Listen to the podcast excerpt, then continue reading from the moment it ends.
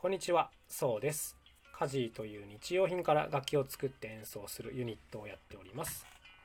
はい、あの昨日ですね、いい本に出会いまして、えー浅井亮さんという作家さんの、えー霧島部活やめるっていうという あの有名なやつですね。あの今更読んだんですけども、すごくいい感じの本でございました。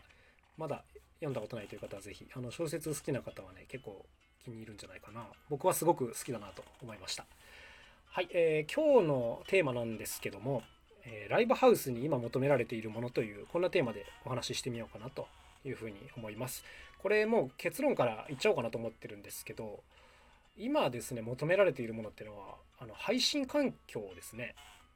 はい。あのーまあ、僕らアーティスト側なんであの今一番欲しいなと思ってるのはね配信環境なんですよ。あのーここでも何回かお話ししていますがやっぱりそのお客様は満席入れられないっていうのはもう決定してるじゃないですか。でまあとなったら当然もうリアルイベントと同時に配信っていうまあ当然そういう流れになってきますよね。でところがですね今配信をしようと思うと結構大変なんですよ大変っていうかまあうんやること自体は全然可能なんですよ今までもやってらっしゃる方たくさんいらっしゃいますしだけどねまだハードルがすごく高いんですよ。例えばその有線 LAN が借りられない場所。こういうところでライブ配信をしようと思うとまずあの安定した回線を確保しなきゃいけないです。でまあ手としてはですね、えーライブ U ソロという機材がありましてこれはですねあの携帯回線2回線と、えー無線の w i f i、えーそしてあと、まあ、有線の LAN も使えるという、まあ、同時にですね4回線まで束ねて使えるというそんな機材なんですね。つまりどこか1回線がこう通信状況が悪くても他の回線でカバーできるという。はい。なのでこう無線で安定した配信をしたいんだったらこんな機材がまあすでに存在するんです。で実際カジーでもですねこれの導入を検討したんですがえーまあ複数回使うなら買おうかみたいな話もあって、えー買うのを検討したんですけどもまあ機材自体もね、えー、と20最低20万ぐらいかなするのはまあともかくとしてあの維持費が結構かかるんですよ。そのライブ U のサーバーっていうのがあってそのサーバーの使用料っていうのがね年間9万だか10万だかそのぐらいかかるという結構こう個人にとっては非常に大きな維持費がかかるのであの普通にねこれプロプロユースの機材なんです。なんで、まあ、現実的な落としどころとしてはレンタルっていう風になってくるんですけども、まあ、1日ちゃんとこううん必要だなと思う内容がまとまってるパックはですね1日3万円ぐらいするんですね。はい、で、まあ、逆に言えば1日3万円で借りられるのであの全然こうそれ以外のハードルはないんですが当然テストとかもしなきゃいけないのでそれ考えると1日では済まないんですね。ってなるとまあどんどんお金かかってくるじゃないですか。あのだからできるんだけれどうーんっていうのがまあ正直なところなんです。はい、あの僕らみたいなその小規模中規模ぐらいまでの規模の公演をやる人間にとっては1日3万円まあまあだなっていう、まあ、これが正直なところなんですね。で正直言うともう優先 LAN を貸してくれる会場っていうのがね今めちゃくちゃありがたいんですよ貴重でこういうところをお借りできればその3万円っていうのは浮くわけですよねなのであの実質その会場代が3万円安くなったのに等しい、まあ、こんなことがあるので今そのいろんな会場をま比較するときに優先 LAN が借りられるか借りられないかっていうのはめちゃくちゃ大きなポイントなんですこれは。はい、で自分たちもそのイベントを組む時に、まあ、いろんなところに電話をしてあのこういう状況でこういうことをしたいんですけどちなみに優先 LAN ってお借りできますかって聞くとえほとんどの場所で借りられないんですね。ちょっとそういうことをやってないのでとかあのうんものはあるんですけどちょっとやり方がみたいなあのそういう断られ方をするんですね。要するにその先方もこの苦しい状況を理解してくれてるしあの会場をなんていうんですか当然埋めたいと思っているはずなので無限に断るっていうことはしないんですがあまり協力的な感じではないっていうのがまあ体感としてあります。はい、ででもこれってはっきり言って技術的に難しいことは何にもないはずなんですよ。だってそのお店のねうーんなルーターかな？ルーターからこう分岐させて、えーと、他のデバイスにつなぐっていうだけなので別に自分とこのこううんネット接続が切れるわけではないし、うん、セキュリティ的に危ないかっていうのもその、まあ、使う方に悪意があったらちょっと危ないですけども、うん、まあまあまあでも誰が使うか分かってるわけですから、うん、リスクがこれあるのかなほぼないんじゃないのかと僕は思ってるんですけども協力してくれるところは少ないっていうのが本当にこれ現状なんですね。まあまあもちろんその例えばライブハウスとか音楽ホールで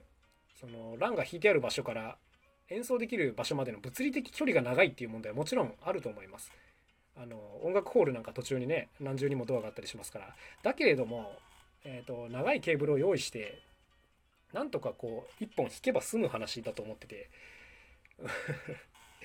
まあ解決可能だろうどう考えてもというふうに感じちゃうんですね。はい、ということでまあいろいろとちょっと喋ってきたんですけども今その場所貸しをされている方はですねその優先 LAN を使えるよっていうのをねもっと打ち出した方がいいと思いますしあの難しいと思ってる方もなんとか実現する方向で考えた方がいいと思います。えー、優先 LAN が使えない場所はちょっと厳しいねっていうそういう話になりがちなのであの本当にもうこういうところまで来てしまっているという感じでございます。まあ、あの先ほども言ったように優先欄がなくてもやる方法はあるんですがちょっとそれをその出演者の側にも負担にさせてしまうとまあやらないだろうなみんなっていう感じです。うん、もっと何て言うんですかね値段とか手順の簡単さっていうのが降りてこないとやらないだろうなっていう、まあ、そんな実感ですね。はい、で僕たちもですねあの今度イベントを組んでそれは優先欄をお借りできる、まあ、教会にしたんですね会場は、はい、教会で、えー、Zoom を使いながら、えー、リアルイベントとオンライン配信を同時にやるというそんな試みをしようかなというふうに思っております。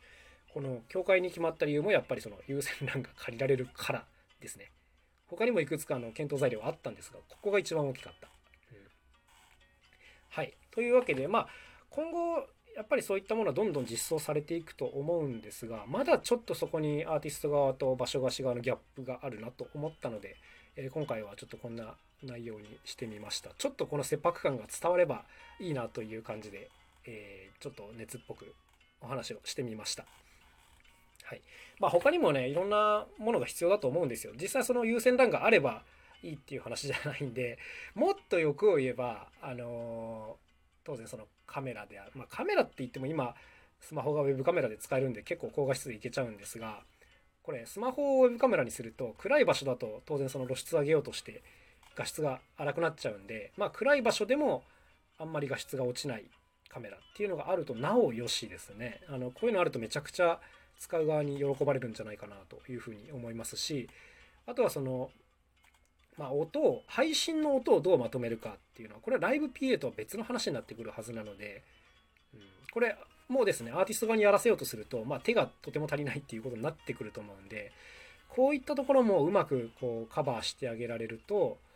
みんなめちゃくちゃ喜んで使うと思います。あの僕らだったらもう今そんなところがあったら人におすすめしまくると思いますね、はい、なぜならあんまりそういうのをやってくれるところがないのではい。あのいち早く本当にやってほしいなというそんなところでございます。というわけで、まあ、今日はねあの、まあ、アーティスト側から一ユーザーとしての話をしてみました。これ不便っていう話じゃなくて、まあ、今までの常識が変わったっていう話なんであの断る方もねきっとあればいいのにっていうのは、まあ、分かってくれてると思うんですが、まあ、いろんな事情があって難しいっていうことだと思うんですけどねなんとかこう解決する方向に全体が動いてくれるといいかなというふうに思っております。